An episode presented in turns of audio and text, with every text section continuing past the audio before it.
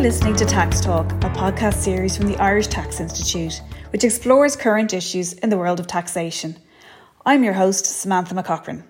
In this episode, we'll be taking a more reflective look at last week's budget, which saw an unprecedented spend of 11 billion euros. We'll be discussing the ramifications of this historic budget for business, for taxpayers, and for the economy, and examine whether this outlay will be sufficient as we navigate the energy crisis this winter. Joining me to discuss these topics and more are Colm Browne, President of the Irish Tax Institute, and economist Austin Hughes.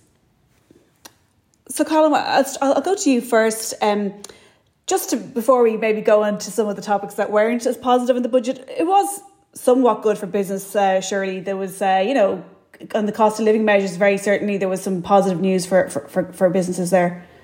Uh, yes, Samantha.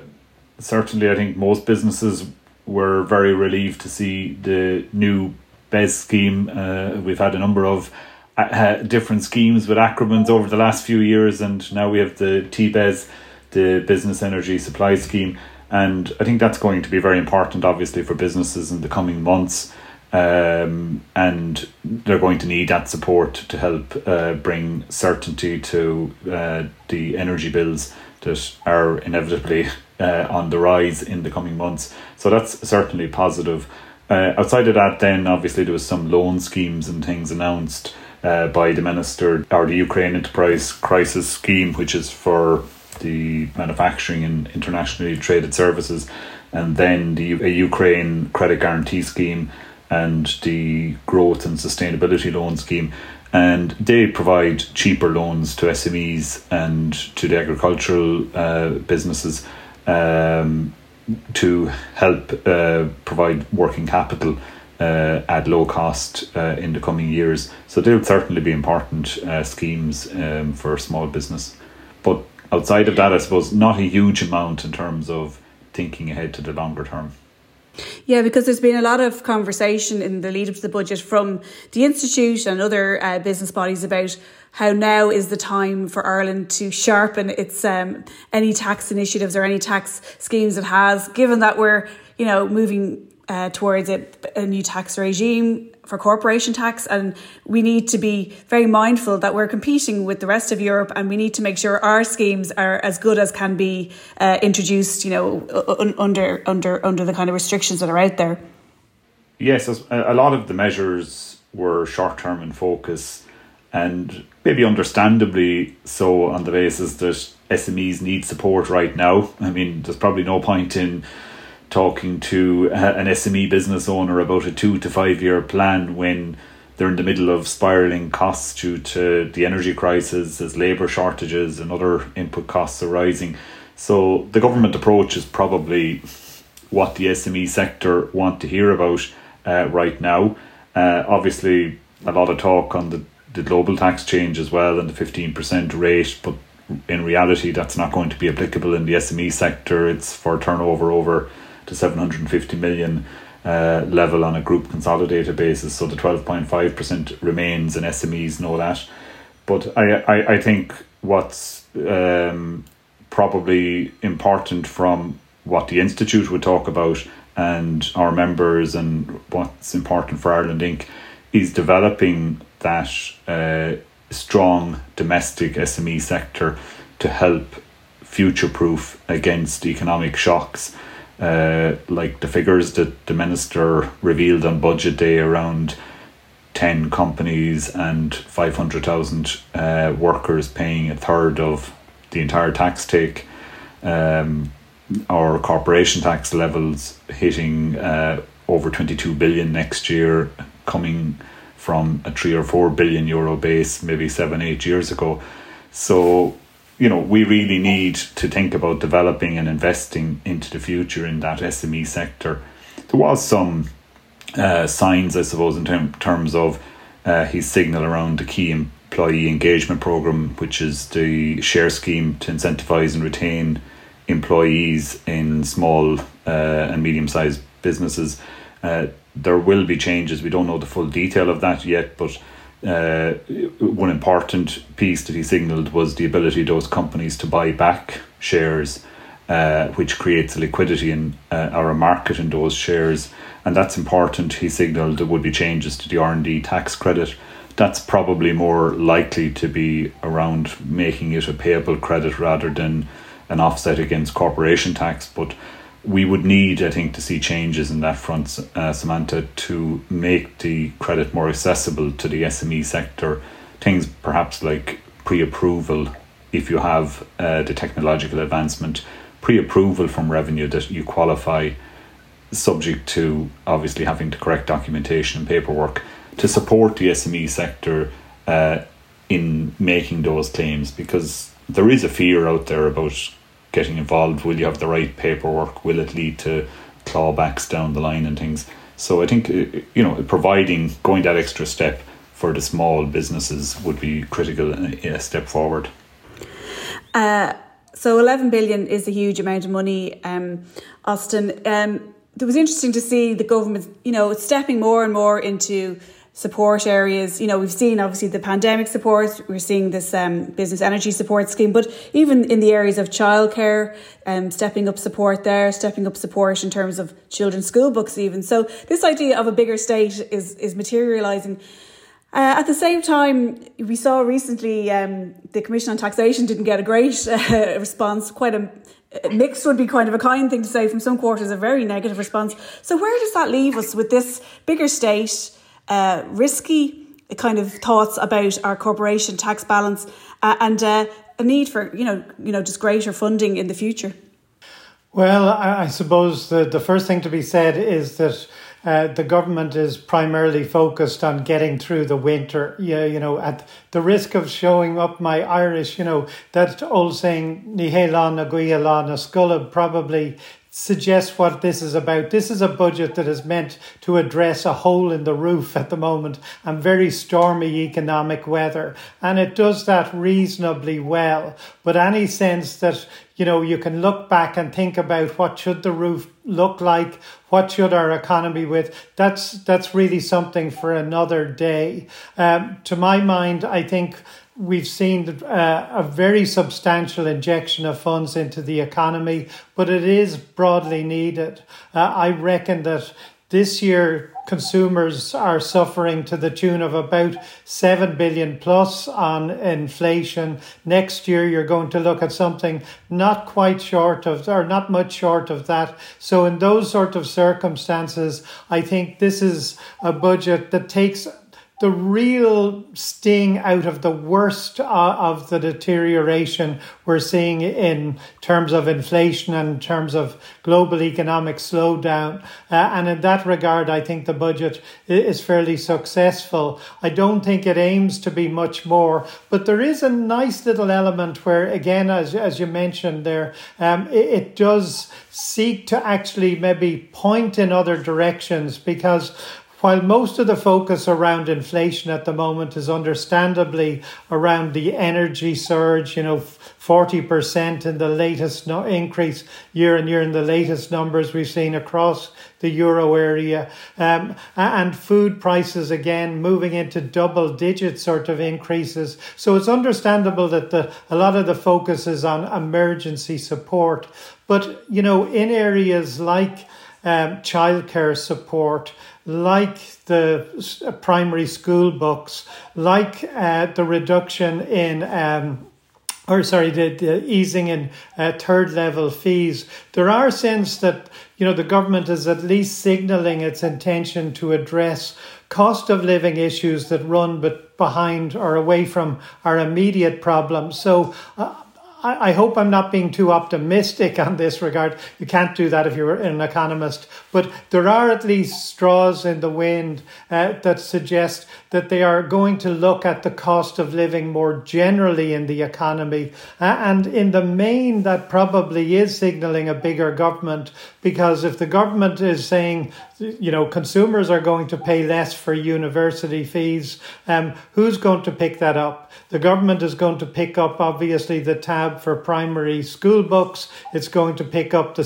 child uh, care. So we are almost by stealth. And, I, you know, you could argue that it's by accident rather than design that we're moving towards a bigger government. Uh, and that's before we think about the other issues that push us in that direction, which are things like climate change, broader infrastructure, you know, housing, healthcare issues, uh, and, you know, the, the aging of the population that's going to require a lot more supports in terms of pensions and healthcare. So, all in all, I, I think, you know, the government isn't signaling anything, but by its actions in the budget and by these small sort of measures, it's saying we are going to have a bigger government and by definition, that's going to imply we need more tax revenues. Now, the only thing we really saw in terms of tax gathering uh, of momentum, you know, we saw the uh, tax on cigarettes, and we saw the the duty uh, on cement blocks. You know, which again is telling you that the government may look to penalise certain sectors of the economy. So you know, in that sense, the old reliables will be touched in the future, but the government is going to have to look behind the couch, under the couch, you know, and around the rest of the room for new sources of tax revenue. And as the reaction to the Commission on Taxation suggests none of these are popular, none of these are going to warm people's hearts. So the government will tread very warily, I think, for the next while.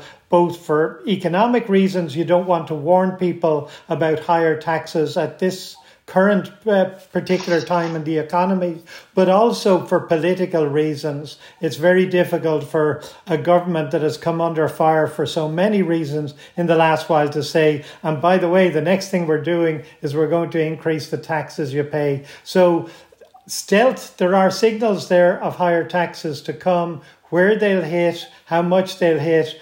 I think you're going to have to wait for a while to find out.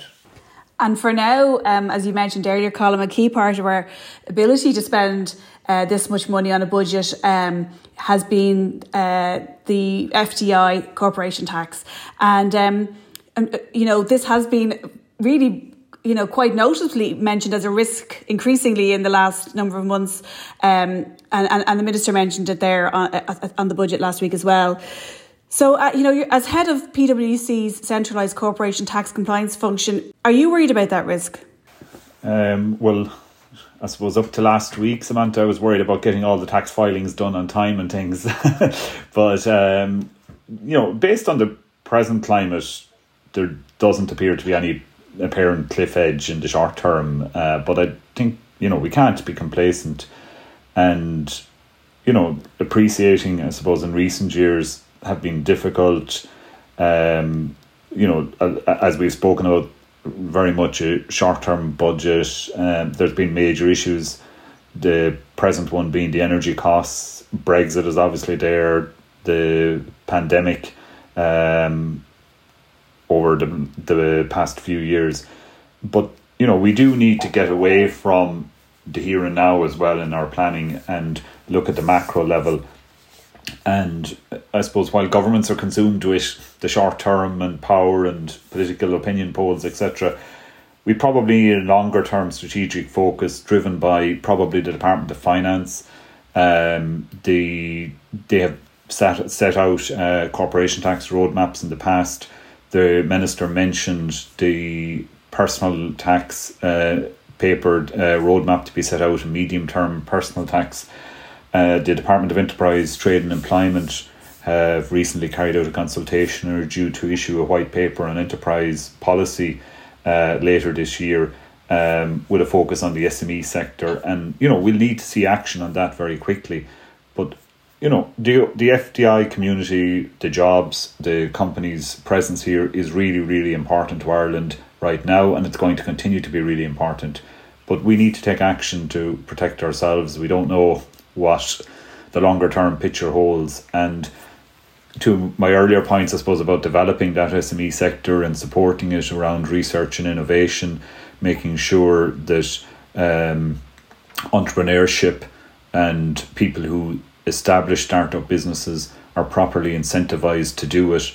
Uh, this look at looking at the CGT rates, looking at entrepreneur relief, um, and how do we foster that environment of innovation and development in Ireland to build a stronger uh, domestic um, market for for business and one that rewards and incentivizes uh, the people who take that risk and ensures that they do it here in Ireland rather than going abroad.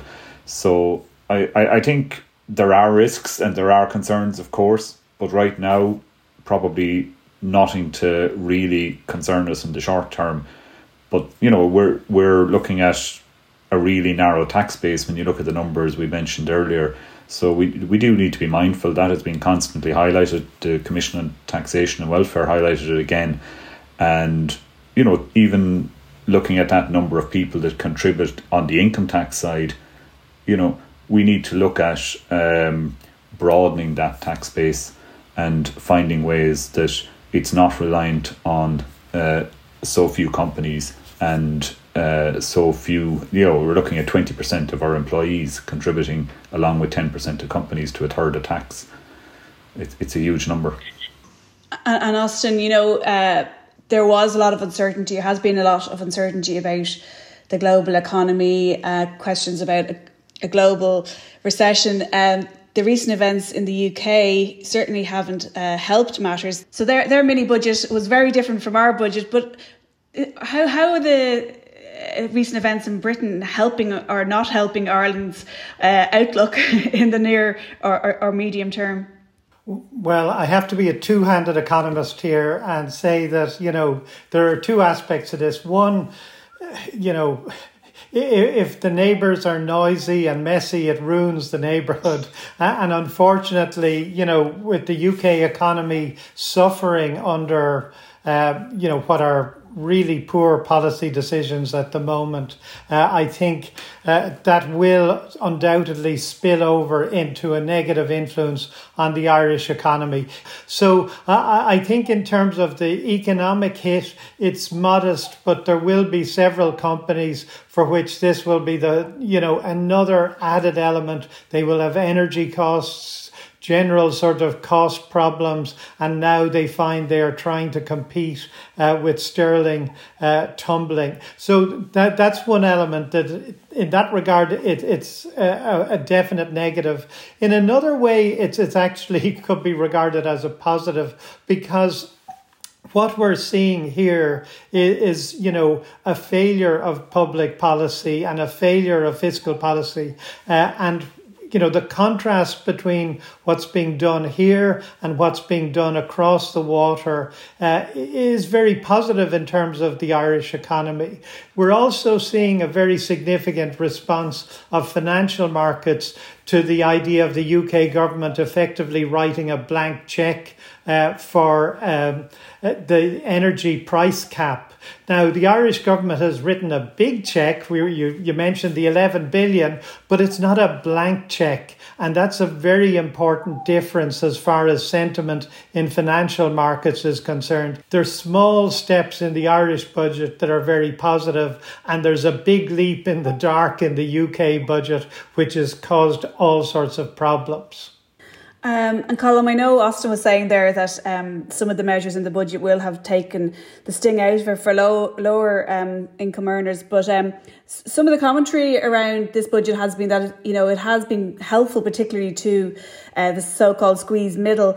Uh, and I know uh, one of the kind of ongoing issues uh, that the, you know the institute would would raise is the fact that earners here move very quickly onto the higher rate, and and there was some um, you know tweaks on that. Is is, is that still an area you think more could be done on uh, for those um, earners that quickly move up onto that higher level? You know, in terms of our attractiveness, that has come up as an issue um, for, for, for, potentially attracting workers here.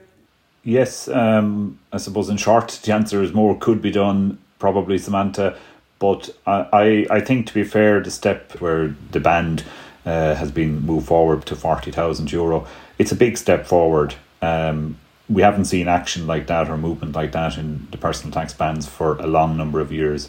So I, th- I think it's important. It's obviously really important to people here in the domestic uh, market. It, it obviously uh, contributes to what ends up in their net pocket uh, or in their pocket and on a net basis, and is obviously you know key in terms of the extra bills and things that will come into households. But to your point, in terms of competitiveness and attracting business here, uh, we've spoken already about the 15% rate and, you know, likely to be some agreement on it, if not globally, at certainly EU level, subject to the Hungar- Hungarian position. But, you know, then multinationals start to look at the economy as a whole, what's there if we move employees over there, how do we attract and um, incentivize people? And very quickly, uh, personal tax rates come to the top of the list there. And, you know, we compare poorly enough against the UK, against Switzerland, the US, other competitors like that. So it, it, seeing that change in the budget is important from a competitiveness point of view on the international stage. And I think that uh, while people will say more needs to be done, it obviously has to be looked at in the round in terms of, you know, what measures can the budget do at one, or can the government do in one budget, and how quickly uh, can they address all of these problems. Uh, what was helpful as well is the extension of the SARP scheme, which um, obviously is very important on the international stage in helping to attract key decision makers here to Ireland. The income level has risen from 75,000 up to 100,000 euro. But what's key is the continuation of the scheme. It's uh, a difficult one, probably politically, but uh, very important on the international uh, market in terms of getting key people here because in order to keep Ireland attractive, we need to bring key people here, experience Ireland, experience the talent that we have and the economy that's here, and get them to make decisions positively in favour of Ireland. Uh, and having a scheme like SARP is important, and along with um, the advancements to the personal tax regime, which help to raise the barrier or the level at which people hit the higher higher rate as you mentioned there, SARP isn't particularly popular in some quarters, but presumably there are similar schemes in, in other countries, uh, which which means that we, you know, in order to compete, we need something along the same lines. Absolutely, and you know, um, while uh, certain, uh, I suppose, uh, members of the Oireachtas might very much zone in on it and uh, highlight it uh, in an adverse way realistically, we need, uh, as a small open economy, to have uh, something like SARP on our legislative books and to keep it there in terms of, as I said, it's people who make decisions. So we need to get key uh, influencers in multinationals here to Ireland, and we need um, schemes like SARP on our legislative books to enable that. And Austin, um, you know, we know consumer sentiment is trending down. We know people, some people are certainly feeling already that there is a recession like uh, sense around the place. But the employment still remains high, um, you know, and if, if it continues to remain high, will Ireland actually has Ireland a chance of escaping a technical recession, do you think? I think Ireland has a good chance of escaping a technical recession. Will it be harder for people? Undoubtedly, yes. It's going to be tough in terms of cost of living. But, you know, there's still a lot of resilience in the economy. If I can sort of uh, morph into the earlier uh, discussion there, just in terms of the, the sense of what Ireland has to offer, you know, a very significant issue in terms of the, the multinational sector looking at things globally. They will look at events like the UK mini budget and the the generally sort of let's call them colourful political characters that, that tend to decide UK uh, politics and and uh, you, you know the decision making there. So I think that will be you know there is obviously always going to be an issue about the marginal income tax rate, but when people look at the potential for really chronic instability uh, in, in areas of the economy, they will look at the UK and they will look further east as well and say, you know, Ireland is actually not a bad place to be because of these elements in terms of the offering. Again, accident rather than design that some of our, you know, competitors may well be shooting themselves in the foot. But it is one of those things that will will actually be a focal point for government. And I think in terms of the, the multinational offering, the question will be more focused on do can we find somewhere to house people, you know, what sort of healthcare, these sort of issues, and those will probably be the elements. Now, in terms of, you know, a change and being more dynamic in terms of our tax regime, my sense is, is as they have done over the last while, they will engage with the various European corporation tax initiatives, but there isn't any sort of benefit to being out ahead of the bus in that regard. So I think we will probably watch and wait in terms of significant tax initiatives there. And that may be something that forces a more radical rethink on taxation, but we're probably a few years down the road from it. Um, the difficulty in terms of coming up with new measures, as I say, you know, there is the most, not the warmest political welcome for the Commission on Taxation and Welfare. What has been extraordinary is, you know, in discussions of pension reform, how what I think are very much needed sort of changes to the pension age have been totally sidetracked uh, because of political obstacles, and it just hasn't been possible to move. So, in that regard, I think it's very difficult to see a grown up conversation about how taxation would move because particularly we are going to need more talk about taxation on property uh, taxation on wealth but these are issues that politically are no nos. They're taboo subjects at the moment. So I think the land will probably lie for a moment uh, or f- for a couple of years in that regard. And the final element I'd say in this regard is that, you know, consumer sentiment, as you say, is suffering. We're at 14 year lows. Consumers are really nervous at the moment. I'd hope the budget will help them in that regard. But that's only one form of shock that the economy is seeing. The other form of shock, which people don't really talk about in these terms, is the corporate tax shock. Uh, and as Colm has said, you know, there is no immediate sense that this is going to fall off a cliff. It is really important to, to be risk averse and to treat it as possibly being temporary. But we have a shock there which actually allows the government spend more money. And in that regard, again, I think it means that they delay the evil day in which they actually have to, to talk about what the future for taxation may look like. So I think there's a lot of reasons beyond the current sort of problems around energy that mean taxation is pushed to one side. My big worry about this is that it only comes back to the fore when we see a serious economic downturn, and then it's a case where do we get in the money? And then it's not the efficiency or the effectiveness, it's just how do we get the most money in through the coffers, which was the, the point back in the financial crisis. So it's very important that the Institute continues to push on this, but they are pushing on a door that is significantly closed at the moment.